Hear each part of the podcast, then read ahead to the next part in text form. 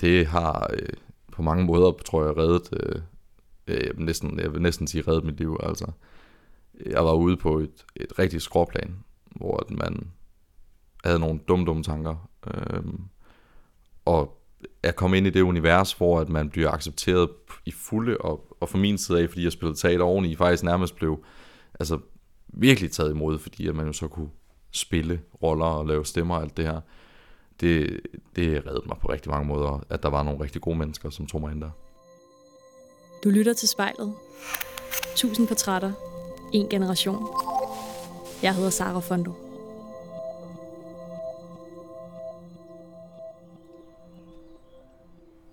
Forestil dig at leve i en fantasiverden, hvor troldmænd, drager, kentaurer, kriger og andre vilde væsener hersker. Netop det gør Nikolaj. I hvert fald noget af tiden. Han spiller nemlig Dungeons and Dragons, men det er langt mere end bare et spil for ham. Det har faktisk haft en fuldstændig afgørende rolle for, at han er den, som han er i dag. Og det skal jeg altså snakke med ham om lige om lidt, når han skal i spejlet. Hej. Hej. Godt at møde dig. Ja, lige måde. Og du har en Star Wars t-shirt på. Nå, ja, øh, ja. Det er helt perfekt. Jeg tager lige skoene af her. ja, ja. Nikolaj, der er jo øh, der er en masse her på bordet foran os. Ja, Kan er du, kan du lige prøve at forklare, hvad er det for noget? Ja, det her, det er, øh, hvad jeg vil kalde hele setup'et til at spille Dungeons and Dragons. Det er øh, alle udgivet bøger indtil videre, som er meget rare at have, hvis man i hvert fald styrer spillet. Øhm, og hvad man skal bruge til at lave en karakter og lave en verden. Der er beskrivelser for, hvordan man gør det hele det her. Og så noget papir til at lave sin karakter på, og nogle terninger, som er det, man bruger mest i, i, i spillet. Og den her verden, den er jo komplet ny for mig. Altså jeg tror måske, jeg har hørt navnet før, men jeg har jo egentlig altså nul idé om, hvad det går ud på.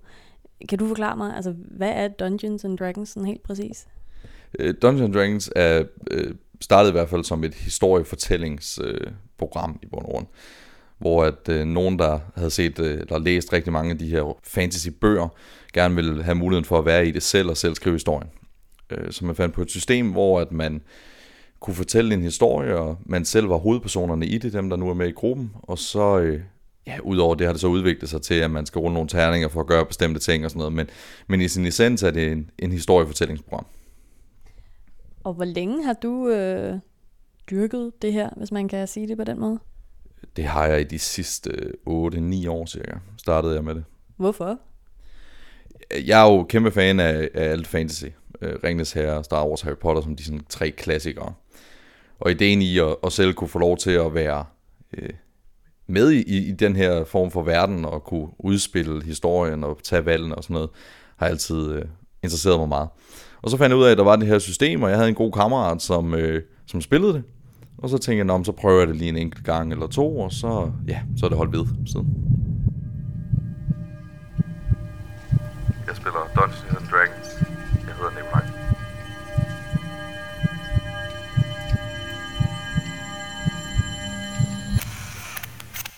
Og nu spurgte jeg dig før, om, øhm, om jeg måske kunne få en, en karakter, nu hvor jeg er her, for du er også øh, Game Master og sådan noget. Og det sagde du, ja, det kunne vi godt. Hvad er første øh, sådan step?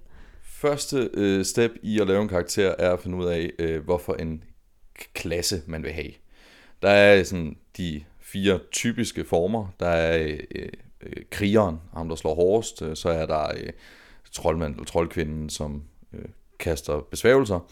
Så er der øh, en, øh, en hvad hedder sådan noget, listig øh, lille en, som kan låse lukkes op øh, forskellige døre og, og snige sig rundt forskellige steder. Og så er der healeren, altså personen, der sørger for, at andre har det, har det godt, når man så er i kamp og andre ting. Okay. Det er de fire typer. Så det første valg er altid at tage, om hvad vil jeg være af de fire? Og hvordan tager man det valg? Altså skal jeg tænke på, hvordan jeg sådan er som person her i den virkelige verden? Eller ja, Øh, Det valg, de oftest, øh, folk oftest tager, det er, øh, hvad tror de, de bedst kan rollespille? Altså, hvad tror de, de bedst kan se sig selv spille i deres hoveder og, og historien i? Og hvis man for eksempel oftest ikke er en, der øh, taler så meget, altså hvis man helst vil spille en lidt stille rolle, så tager man oftest den listige karakter, fordi de gemmer sig i skyggerne og ikke snakker så meget. Hvis man derimod er en, der godt kan lide at snakke meget, så kan man spille krigeren, som er, er måske vagt for vagtværnet, eller et eller andet, hvor man så skal tale. Så det er jo sådan lidt om, hvad du tænker, man kan, man kan spille selv, ja. Okay, ja, fordi min første indskydelse var, at jeg er lille og listig, fordi jeg er en meget lille person. men, øhm, men, men så vil jeg sige, øh, så tager vi en kriger. Okay. Så øh, det, skal vi gøre det, at vi skal finde ud af, hvorfor en race du er. Og der er jo også en del valg. Øh, hvis man er kriger, så vil man jo oftest gerne være stor og stærk. Øh, så er der raser som øh, altså mennesker, øh, orker og øh, ja, alle de her typer. Man kan også være en minotaur, altså en halv tyr, øh, og de her former for typer. Så det er sådan lidt, hvad man tænker der. Lad os tage en ork. En ork. Super. Så skal vi rulle nogle terninger. Det er jo det, hele spillet handler om. Ja. Og øh, der har jeg taget nogle terninger med her. Nu skal jeg prøve at se, om jeg kan finde dem uden at larme alt for meget. Så gør vi bare sådan her. Det er så her, øh, matematikken kommer ind i det. Øh, hvis du vil tage dem her, og så vil, vil rulle dem, så skriver jeg lige ned imens. Okay, så jeg står med fire terninger i hånden, som vi øh, kaster her. Ja. Så har du rullet øh, det første rulle ud af din, øh, man laver seks rulle. Øh, og man ruller fire terninger og tager det mindste tal fra, og så har man et af sine tal. Så øh, her har du for eksempel øh, 10, efter at have taget den mindste fra. De her tal er alle sammen symboler på, hvor god man er i forskellige ting. Og når man så har lavet de ting, nu tager vi bare lige nogle sådan standardtal og sætter ind her, så skal man vælge, hvor de skal være henne på sin karakter. Og hvis man er kriger, som du er, jamen, så vil man gerne have sit højeste tal i styrke. Yes. Ja. Og så har man egentlig lavet sådan basen af, hvordan man laver en karakter. Mm-hmm. Så er der en masse ting, man kan rulle for. Man ruller for eksempel for at se, hvor akrobatisk man er, hvis man skal lave en akrobatisk manøvre. Så begynder man jo at købe ting. Ens karakter starter jo selvfølgelig med ting, altså svær, skjold, armor, øh, alt det her for at kunne gøre de ting, man gerne vil. Udover det, jamen, så skal man jo finde på et karakternavn, ud fra hvordan man synes, ens øh, karakter er. Man skal finde ud af, om karakteren er god eller ond eller neutral. Så er der baggrundshistorie. Det er nok noget, der tager lige lidt for lang tid, men man skriver en, en længere baggrundshistorie omkring, jamen, hvor er karakteren fra, hvad har karakteren lavet i sit liv, og hvorfor er karakteren gået den her vej, og, og hvad vil karakteren med den her mission, som man måske er blevet sendt ud på. Og vil du have et godt bud på et, øh, et karakternavn til mig? Øh, nu er du jo en ork, og orks navne er jo øh, nærmest bare lyde oftest. Øh, jeg har en kammerat, som har en, en ork-kriger, som har kaldt sin karakter Gronk øh, fra øh, Couscous, øh, Couscous nye klæder, eller hvad den øh, filmen der. Ja. Og det synes jeg jo er et fantastisk navn til det. Også en, der kalder den Grok. Det er fra en, en øh, Marvel-film. Grok er et rigtig godt navn, synes jeg.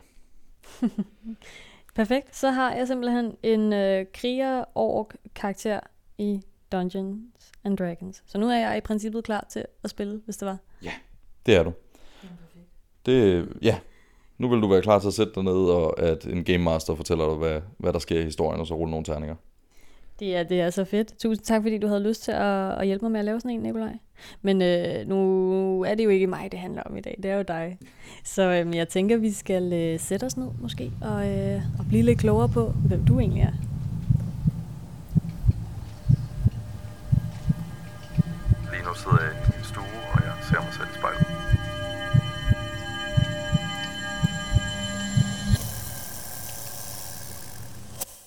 Har vi øh, sat os ned her på bordet, Nikolaj, og der ligger alle dine Dungeons and Dragons bøger herover. Det, det er jo nærmest et helt øh, studie på en eller anden måde. Ja, altså nu har jeg taget øh, alle de bøger, jeg har med, øh, men udover det er der jo mange andre systemer, som jeg også har bøger til, så man har øh, rigtig meget. Altså øh, man har jo omkring de der 30-35 bøger, hvis man øh, har for alle de, de øh, typer af spillet, man spiller. Og jeg har fået indtryk af, at det er en ret stor del af dig, det her spil. Og det er jo dig, vi skal blive klog på nu. Øhm, og vi har sat et lille bordspejl her foran dig. Så jeg tænkte på, om vi ikke skulle prøve at starte med, at du, øh, du kigger på dig selv herinde, og så øh, beskriver ham, du ser på. Øh, ja, øh, nu sidder jeg jo i en, i en nørdetrøje. Øh, jeg tror, øh, når jeg kigger på mig selv, så tænker jeg i hvert fald oftest øh, på en, hvad jeg vil kalde supernørd, øh, som går meget op i, i de ting. Altså jeg sætter ikke mit hår og sådan noget, det er ikke noget, jeg går op i for mig selv. Øh, jeg går op i at læse omkring teorier og, og rollespil og fantasy og, og fordybe mig i den verden. Hvad er en supernørd? Øh, ja, er en supernørd. Øh, det siger jeg nok mest af alt, fordi jeg læser meget op på rigtig et stort spektrum af, af fantasy, øh, rollespil, kortspil, øh, spiller meget brætspil, og altså fordyber mig meget i mange aspekter af, af, af det, jeg vil kalde nørdeverden. Har du nogensinde tænkt over, sådan, hvad andres blik på dig er? Øh, ja, ofte. Øh, mest af alt, fordi det også kommer tæt på nogle gange. Altså, øh, jeg har en familie og en kæreste, som er så langt væk fra den verden som overhovedet muligt, og jeg slet ikke forstår, hvad jeg snakker om, når jeg siger, øh, ja, det mindste ord, eller hvad det nu er. Så man bliver ofte stillet over for det her, hvor meget nørder jeg egentlig, og de små kommentarer, der kommer omkring det og sådan nogle ting. Og jeg tror, at folks billede på mig er jo bare, at jamen, han ved noget om noget meget, meget underligt, og så ved vi andre om noget mere almindeligt måske.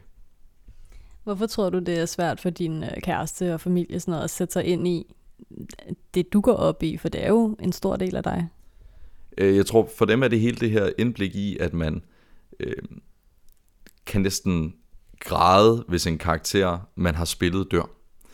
Øh, det der med at have selv fundet på noget, og så øh, når karakteren dør efter nogle år, hvis man har spillet det, at man så faktisk bliver sådan, man bliver faktisk øh, nedtrykt over det.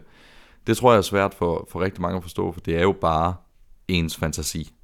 Og karakteren er vel ikke død, hvis man har den i fantasien, jo, men, men det er den for en.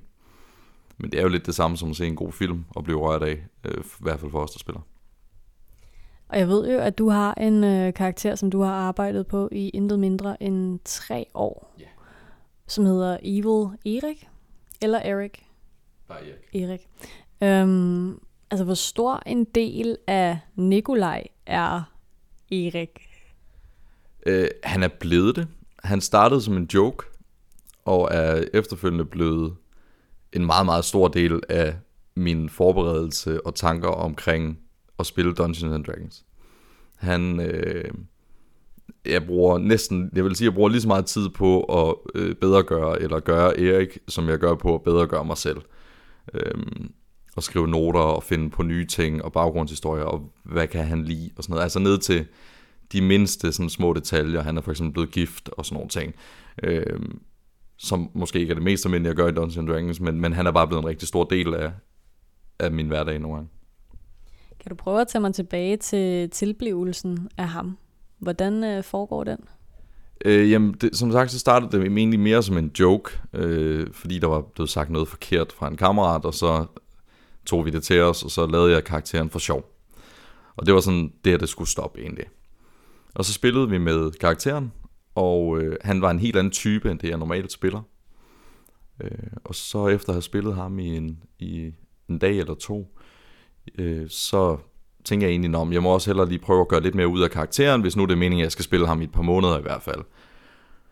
Øh, så det har hele tiden været sådan en, øh, det var meningen, han skulle væk, men nu laver jeg bare lige lidt mere, for så er vi sikre på, at vi har en karakter der. Indtil det så lige pludselig gik over i, at, at øh, der blev bygget så stor en baggrundshistorie på ham, øh, og jeg begyndte at, at tænke mere og mere over ham, og hvordan man skulle spille ham, øh, til at det så var blevet en del af, af min, også hvad folk kender mig som, når jeg spiller Dungeons Dragons. Altså, den gruppe, jeg spiller med mest, er jo, er jo det, de kender mig som. Og nu, sådan, nu fik vi jo lavet min øh, krok ret hurtigt. Men hvor lang tid har du reelt brugt på Erik? Øh, over tre år. Jamen, jeg, jeg har ikke brugt mindre end jeg har ikke brugt mindre end 200 timer på ham. Det har jeg. Så kunne du, øhm, det ved jeg ikke, om det er lidt for, for funky, men kunne du prøve at være Erik over for mig nu? Øh, ja, øh, det kan jeg godt. Det er ikke, altså, Erik er det, det, jeg har, det, der jeg tror også har gjort det mere relaterbart for mig ved Erik, det er, at jeg ændrer ikke stemme ved Erik. Og jeg er selvfølgelig øh, øh, anderledes, fordi at han er en ond karakter, øh, så selvfølgelig er det ikke på samme måde der, men, men som sådan er det jo med Erik faktisk ikke meningen, at man sådan skal kunne mærke, at han er det. Han er den her... Øh, ideen i det er i hvert fald, at han er det her onde mastermind, der står bag ved planerne. Øh, så som sådan er det ikke meningen, at man skal kunne, kunne mærke, at han er der. Så hvis du lige skulle sådan switche til, mm. til Erik. Og øh, vi startede jo med, at Nikolaj beskrev sig selv i spejlet. Kunne Erik prøve at beskrive sig i spejlet her? Øh, ja, ja, det kunne han godt. Øh, jamen, han, øh, han er jo harfling. Ja, ja, Erik er harfling. Øh, så han er jo meget lille øh, og petit øh, til at kunne komme ind i de små steder. Så går han øh, altid med en, med en mørk, sort karpe over hovedet, mørkt hår og, og ofte også et eller andet sådan eyeliner eller mascara på for at mørkne sine øjne endnu mere. Så har han øh, ar overalt, øh, efter at have levet på gaderne i, i hele hans barndom, indtil at han fandt sin familie. Øh, og han ser verden som øh, et sted, som har øh, umyndiggjort ham og gjort ondt mod ham, og derfor er han også øh, i bagtankerne med til at skulle prøve at finde ud af, hvordan man tager den her kapitalistiske verden ned. Jeg hedder Nikolaj, og jeg ser mig selv i spejlet.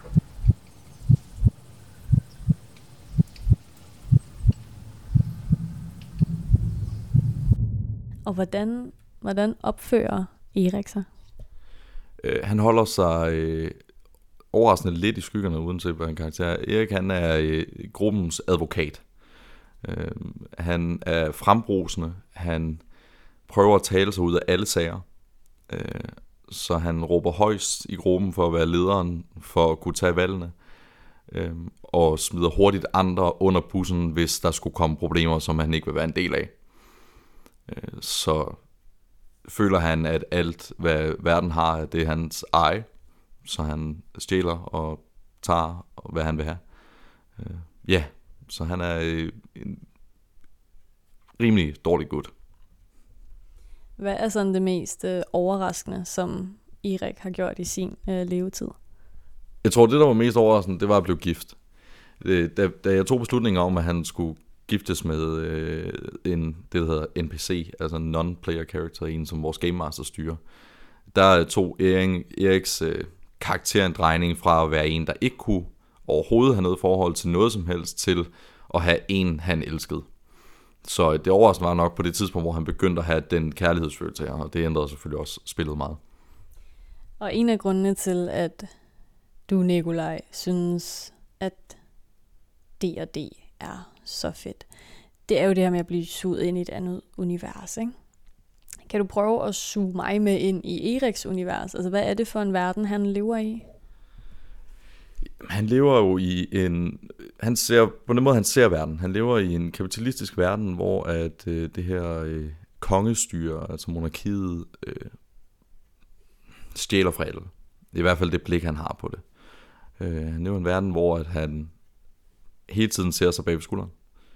Øh, føler, at folk er efter ham selv, dem han tror er hans nærmeste venner. Øh, han lever i, i frygt for at konstant i frygt for, at der sker et eller andet. Om det så er med ham eller hans nu kone, øh, eller hvad det er. Han, det var i hvert fald i, i frygten for, at tingene bliver taget fra ham igen. Nu er han inde nået til et punkt, hvor at han har det lidt bedre som, sådan, øh, i forhold til hans forhold og alt det her, men, men frygten for, at det bliver taget væk, og der er nogen, der kommer og øh, gør noget ved dem, han elsker, eller, eller hvad det nu kan være. Så det er en, en frygtsom verden, han lever i. Det er ikke så meget monstrene, det er ikke så meget dragerne, det er ikke alle de der ting, man nu kæmper mod i Dungeons Dragons og er på vej ud at klare. Det er, det er styret, og det er de almindelige mennesker, og hvordan de ser på ham. Det er det, det, det, det, der er hans frygt. Og det er jo affødt af din fantasi, det her. Um, er det altså en, en frygt, du også selv går med? Ja, altså nok ikke i, i den ekstreme grad, øh, men i en opvækst, hvor at det med at spille teater måske ikke var helt okay, før jeg begyndte at kende nogen, der også spillede det, og det med at synge, øh, så har man da i hvert fald gået og kigget over skulderen i forhold til, om man, hvordan så folk på en. Blev man set ned på, fordi man gjorde det her. Jeg gik jo også på en øh, dejlig skole, men, men altså blev mobbet på skolen med nogle, af nogle andre, fordi jeg gjorde alle de her ting. Så den der frygt med at se sig bag om skulderen, og øh, hvordan ser folk på en, øh, kigger de ned på en, taler de dårligt om en, det er da også en klar frygt, jeg har haft i mit liv. Kan du tænke tilbage på en sådan konkret situation, hvor at du har ligesom følt, at folk kiggede på dig af de sådan forkerte årsager? Ja, det kan jeg godt. Øh, jeg er i, tilbage i øh, 7. klasse, tror jeg, det har været, eller sådan noget, skulle vi lave noget skoleopvisning af en eller anden art, og så havde min rektor, rektor spurgt, om jeg ikke ville komme op og, og synge en sang. Og øh, efter lidt overtagelse havde jeg så sagt, ja, det ville jeg gerne, øh, og tog så op og sang øh, en sang på skolen. Og da jeg kiggede sådan ud over mine klassekammerater og resten af skolen, kunne jeg godt se, at det var jo den nørdede og lidt sky og lidt underlige dreng, der stod og sang. Og det blev ikke fra alle taget imod med kysshånd, så efterfølgende af det, der gik jeg da konstant og følte, at alle snakkede kroner om det, og det gjorde de sgu nok ikke alle sammen. Altså, men, men at man konstant havde den der, folk snakker dårligt om det, jeg gjorde det op, og lød det dårligt, og alle de her ting, så ja. Og kan du huske, hvordan det sådan påvirkede dit øh, selvbillede? Ja, der var mange år, hvor jeg ikke øh, øh, så på mig selv som et ligestående menneske med så mange andre. Fordi jeg, ja, fordi jeg var anderledes. Hvor at jeg prøvede at holde mig så meget i skyggerne som muligt, og ikke gå i vejen for dem, der var de sejre børn, eller hvad det nu ellers var. Øhm, og så havde jeg det jo ikke forfærdeligt godt i den periode, så det var jo meget at gå i skole, ikke snakke med særlig mange, gå hjem, være for mig selv, og så når forældrene spørger, har det været en god dag, så sige bare ja, og så gå videre. Så det var der jo mange år med. Ja. Så hvornår og hvad gjorde, at, øh, at det ændrede sig, og dit, ligesom, at dit blik på dig selv øh, blev et andet? Øh, det gjorde det i 10. klasse. Jeg kom øh, ud på en fantastisk skole i Voldsmos, øh, og gik i 10. klasse derude, og mødte, altså der er simpelthen så meget diversitet og forskellige mennesker derude, som gav mig et helt nyt blik på tingene, og da mine klassekammerater fandt ud af, at jeg øh, sang og sådan nogle ting, da det var derude, så blev det bare taget imod på en helt anden måde.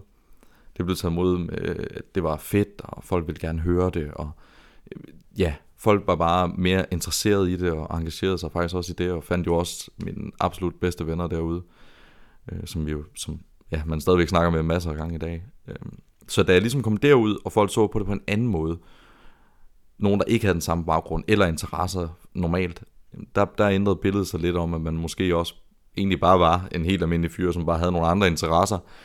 Og så jeg begyndte at få det klart bedre der.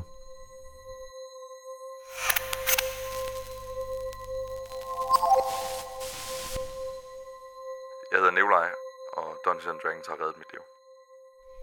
Og da vi to talte sammen i telefon, Nikolaj, så snakkede vi lidt om, om det her med ligesom at, at bygge en karakter, og hvordan man nogle gange også ligesom kan måske øh, øh, altså sådan opbygge nogle, nogle egenskaber i den karakter, som man måske gerne selv vil have nogle af. Kan du prøve at beskrive for mig, altså hvordan er Evil Erik anderledes fra Nikolaj? Øh, jeg tror, den største af tingene er, at han siger, sag fra. Det er jeg blevet bedre til selvfølgelig, men det, men det var jeg ikke god til den gang, hvor jeg nok burde have gjort det. Så han, er, øh, han har en force i ikke at tage særlig meget pis, og sige fra over for folk, og ikke fordi man skulle gøre det, men eller ikke i sådan billedligt sprog slå fra sig. Altså, øh, når de siger noget, så fortæl dem, hvordan det er i virkeligheden. Og, og det tror jeg er den største forskel, som jeg havde ønsket, jeg havde dengang. Er hans historie på nogen måde et sådan rewrite af, af din egen, men med et andet udfald på en måde? Ja, det er den. Altså hans baggrundshistorie er jo, en, at han var øh, en alene dreng, som levede for sig selv, og var nødt til at kæmpe sig op der. Og jeg følte mig jo også meget alene, da jeg var den alder, som jeg har skrevet det til. Forskellen er bare, at vi gik to forskellige veje i det. At han kæmpede sig fra det og slog fra sig og, og, og sagde fra, indtil han så kunne finde sin egen vej. Hvor at jeg måske mere eller mindre levede, prøvede i hvert fald at leve lidt i skyggerne andet, end når man ikke kunne det. Og så var jeg heldig, at jeg kom et sted hen, hvor at man blev accepteret, og det hjalp mig med at komme videre. Så ja, han, jeg har nok rewritet lidt den historie, som jeg nok ville have håbet, jeg havde gjort. Og han har jo været altså, en del af dig i, i over tre år nu. Har du stået i nogle situationer, hvor du sådan måske har tænkt, øh, hvad vil Erik gøre? Ja, det tror jeg sgu jeg er. Altså, jeg tror, jeg har gjort det et par gange, hvis jeg har været øh, i byen, eller et eller andet, der er nogen, der har sagt øh, et eller andet til en, fordi man har gjort det, eller kommet til at skubbe, eller et eller andet. At man, i de situationer har, har jeg nok haft et par gange, hvor jeg tænkte, okay, jeg kommer nok til at gøre det her, men hvad vil, vil jeg have gjort, hvis jeg havde tur at gøre de ting, som Erik øh, gør? Ja. Altså, vil, vil du hellere være ham, hvis du kunne? Nej, ikke nu. Altså, det ville jeg have, det ville jeg have sagt ja til for seks år siden. Så ville jeg til enhver en dag have taget det. Nu har jeg det jo heldigvis øh, meget bedre, har fået mange gode vennegrupper igennem Dungeons Dragons, så det er jo det, der har hjulpet mig med at komme videre. Det er det, det, er det her spil. Så nu, nej. Nu er det mere en se tilbage på, hvad jeg nok gerne ville have gjort. Øh, man havde spurgt mig for nogle år siden, jamen, så havde jeg sagt ja. Og når du øh, ser på dig selv der i spejlet, hvordan har de seneste seks år ændret dit blik på dig selv? Øh, jeg er blevet meget mere selvsikker. Øh, har set, jeg ser mig selv i hvert fald mere som en selvstændig øh, person, som ikke bare prøver at være i skyggerne alene, men i hvert fald godt kan klare sig alene. Altså en, der har lært, hvordan man gør de ting, når man måske ikke altid får hjælp fra siden af. Så det har gjort mig stærkere på rigtig mange måder. Øhm, og det, det synes jeg også, jeg kan se. Og hvilken betydning har det haft for dig at ligesom blive en del af det her Dungeons and Dragons fællesskab?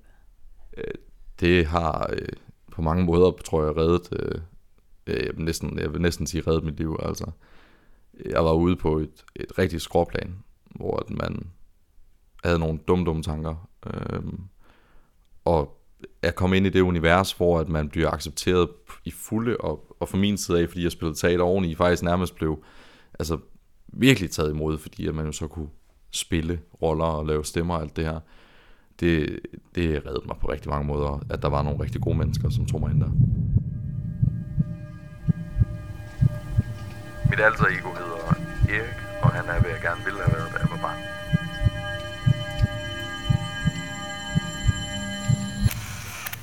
Og du sagde til mig, at det længste spil, du kendte til, havde varet i sådan 18 år, eller noget i den dur.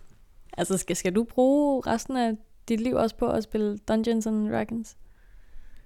Ja, jeg kommer til at bruge... Øh, jeg, jeg kan ikke se en tid, hvorpå jeg stopper med at spille Dungeons and Dragons. Jeg kommer ikke til at spille 18 år i et spil. Øh, men, men jeg kommer til at spille Dungeons and Dragons, så længe jeg kan, og så længe jeg kan finde folk, der spiller det. Dungeons and Dragons er jo et meget, meget gammelt spil nu. Og øh, det er jo alle aldersgrupper, der spiller nu. Jeg kender jo folk, der har spillet det fra da det startede, som så nu er blevet øh, nogle af 40 år og spiller det med deres børn. Så det er øh, noget, man spiller hele sit liv, når man først virkelig går ind i det. Og jeg ved ikke helt, hvad tilfældet er i dag, men har du, har du brugt det som en virkelighedsflugt? Ja, det gør jeg også i dag. Altså, der er jo ting i verden, om det så er personligt, eller om det er større billeder, som man gerne vil væk fra nogle gange. Det gør folk på forskellige måder. Det kan være at læse, det kan se film, gå en tur, det kan være alt muligt. Vi, dem jeg spiller med i hvert fald, bruger Dungeons Dragons som en flugt fra den måske nogle gange lidt triste, grå, ikke særlig sjov verden at være i. Øh, så kan man leve sig ind i en, i en anden verden og gøre lige, hvad, hvad man egentlig vil. Og hvor meget tid bruger du på det, sådan i, i hverdagen? Altså for eksempel i en almindelig dag som i dag, øh, hvis jeg ikke øh, lige skulle lave et interview omkring det, så vil jeg ikke øh, bruge særlig meget tid på det overhovedet, øh, hvis noget. Øh, så ved jeg for eksempel, at vi skal spille igen her om, om tre ugers tid. Jamen så begynder jeg stille og roligt lige at kigge på min karakter, der er nogle ting, jeg skal gøre, øh, læse mine noter igennem omkring at huske, hvad der er sket sidste gang, så vi er klar til at spille, tænke over, hvad kunne man lige prøve at finde på, og spørge Game Master, om det her kan lade sig gøre, og sådan noget. Så jeg vil da sige, altså, jeg bruger jo alligevel mere tid, end jeg måske lige tænker over det. Øh, ja. Og når I så sætter jeg ned og spiller, hvor længe var et spil? Med, med min sådan, hovedgruppe, jeg spiller med, der er det øh, oftest en hel dag. Hvis vi kan, så er det en hel weekend. Så mødes vi lørdag kl. 10 om formiddagen, og smutter hjem igen søndag kl. 9 om aftenen. Så har vi spillet den weekend. En anden gruppe, så spiller vi det, vi kan kun i hverdagene. Så spiller vi lidt oftere, men så er det 5-6 timer. Men så spiller vi så også mere end en gang om måneden. så det kommer lidt an på det her. Har du nogen sådan øhm, goals? altså er der nogle ting, du sådan gerne vil, vil prøve eller opnå, eller hvad end der sådan, øh, ja, vil være inde i, i drageverdenen? Jamen, så er det nok ikke mere i, så er det, så er det ikke så meget i selve spillet. Så er det mere at komme til sådan nogle ting som Comic-Con, øh, eller der er også en anden stor kongres i USA, hvor at man er i verdenen, hvor at øh, professionelle skuespillere er hyret til at være forskellige karakterer, og man selv må komme ud på missionerne og, og alle de her ting. Så er det nok mere at komme ud og opleve det, end det er i selve spillet. For i spillet kan man jo gøre alt, så der er jo mange ting, som karakteren gerne vil gøre, og man gerne vil prøve, men det er nok mere at komme ud til de her store kongresser. Og det lyder jo lidt som så sådan, øhm, altså sådan almindelig i gåseøjne rollespil, for der, der render man jo rundt i altså, kostymer ude i, i skoven og, og altså er karakteren. Gør du også det? Øh, jeg har gjort, og vi øh, sammen med en anden gruppe skal til at, at, at spille det igen her om ikke så længe her i efteråret. Øh, fordi når man først er levet sig ind i den her verden her, jamen så er det jo fantastisk også, hvis man faktisk kan komme ud og gøre det. Øh, så det skal vi her lige om, ja, om et par måneder. Og hvad er den største forskel mellem altså tabletop rollespil, det er det, det hedder, ikke? og live rollespil? Øh, det er en af dem er i hvert fald de fysiske restriktioner, man jo selvfølgelig har i forhold til, hvad man kan, når man bare skal sige noget, i forhold til, hvad man så kan, når man skal gøre det. Men det andet er også, øh, det er jo en helt anden måde at opleve spillet på. Øh, når vi sidder her og fortæller, så er det jo igen i vores fantasi, når vi så skal ud og spille live-rollespil, så er der jo gjort noget ud af det. Og der går man jo rundt i et sted, hvor det ligner øh, det, det skulle gøre. Og der er en kromutter eller et eller andet, der står og serverer noget mad, der også skal i hvert fald ligne noget fra den gang, og, men smager stadig ikke som det. Så det er hele den der følelse af at være ude i, i, i naturen og, og opleve det på en egen Og hvad foretrækker du så? Øh, jeg vil altid foretrække at spille tabletop-rollespil. Øh, det var der min store kærlighed til det kom, og det er også det, der er klart nemmest, det jeg elsker mest ved det, er, at det er så tilgængeligt, og øh, med en hurtig Google-søgning, hvis man ikke lige har alle bøgerne, som man jo nok ikke har, så kan man øh, ja, på en time starte et spil op. Øh, og så, så er det bare, man behøver sikkert at skabe sin egen verden. Der er lavet så mange gode verdener, man kan købe eller downloade eller låne. Så det er tilgængeligheden i det, jeg tror, der er det, der gør, at det vil altid være det, jeg bedst kan lide. Vi begynder egentlig at nærme os en afslutning nu, Nikolaj. Hvordan har det været at fortælle de her ting til mig? Øh, det har sgu, øh, det har været meget fedt. Altså, jeg tror ikke, jeg havde tænkt over øh, det her med at sætte det tilbage til min barndom. Som, jo, jeg har nok tænkt over det, men ikke sådan det har bare været en flygtig tanke, i stedet for øh, egentlig lige at sidde og tænke over det. Og så også at finde ud af, altså, ja, jeg ved godt, at Dungeons Dragons er et stort, liv, øh, stor del af mit liv, men når man sådan lige sidder og tænker over det og fortæller over det, så finder man ud af, at det er jo faktisk det, jeg bruger det meste af min tid på, når jeg ikke øh, er på arbejde. Øh, det har været en rigtig fed oplevelse. Og er der ellers en øh, aller sidste ting, du kunne have lyst til at fortælle her i spejlet? Eventuelt til dig selv, hvis det er jeg tror mest af alt det, jeg vil prøve at få ud med at være med i det her, det er, at Dungeons Dragons er, eller hvad man ellers vil spille af, af rollespil, er tilgængeligt, og de mennesker, der er i det, er nogle af de mest åbne mennesker, jeg nogensinde har mødt over for alle typer. Øhm, og hvis man har et eller andet, hmm, det er måske lidt for nørdet, eller det er måske lige, eller et eller andet, så er det bare, der er så mange grupper, man kan skrive i, og der er så mange, der gerne vil hjælpe en. Så det, ja, det er det fedeste, man kan gøre. Hvis du eller en du kender skal være med i spejlet, så skriv til os på Instagram.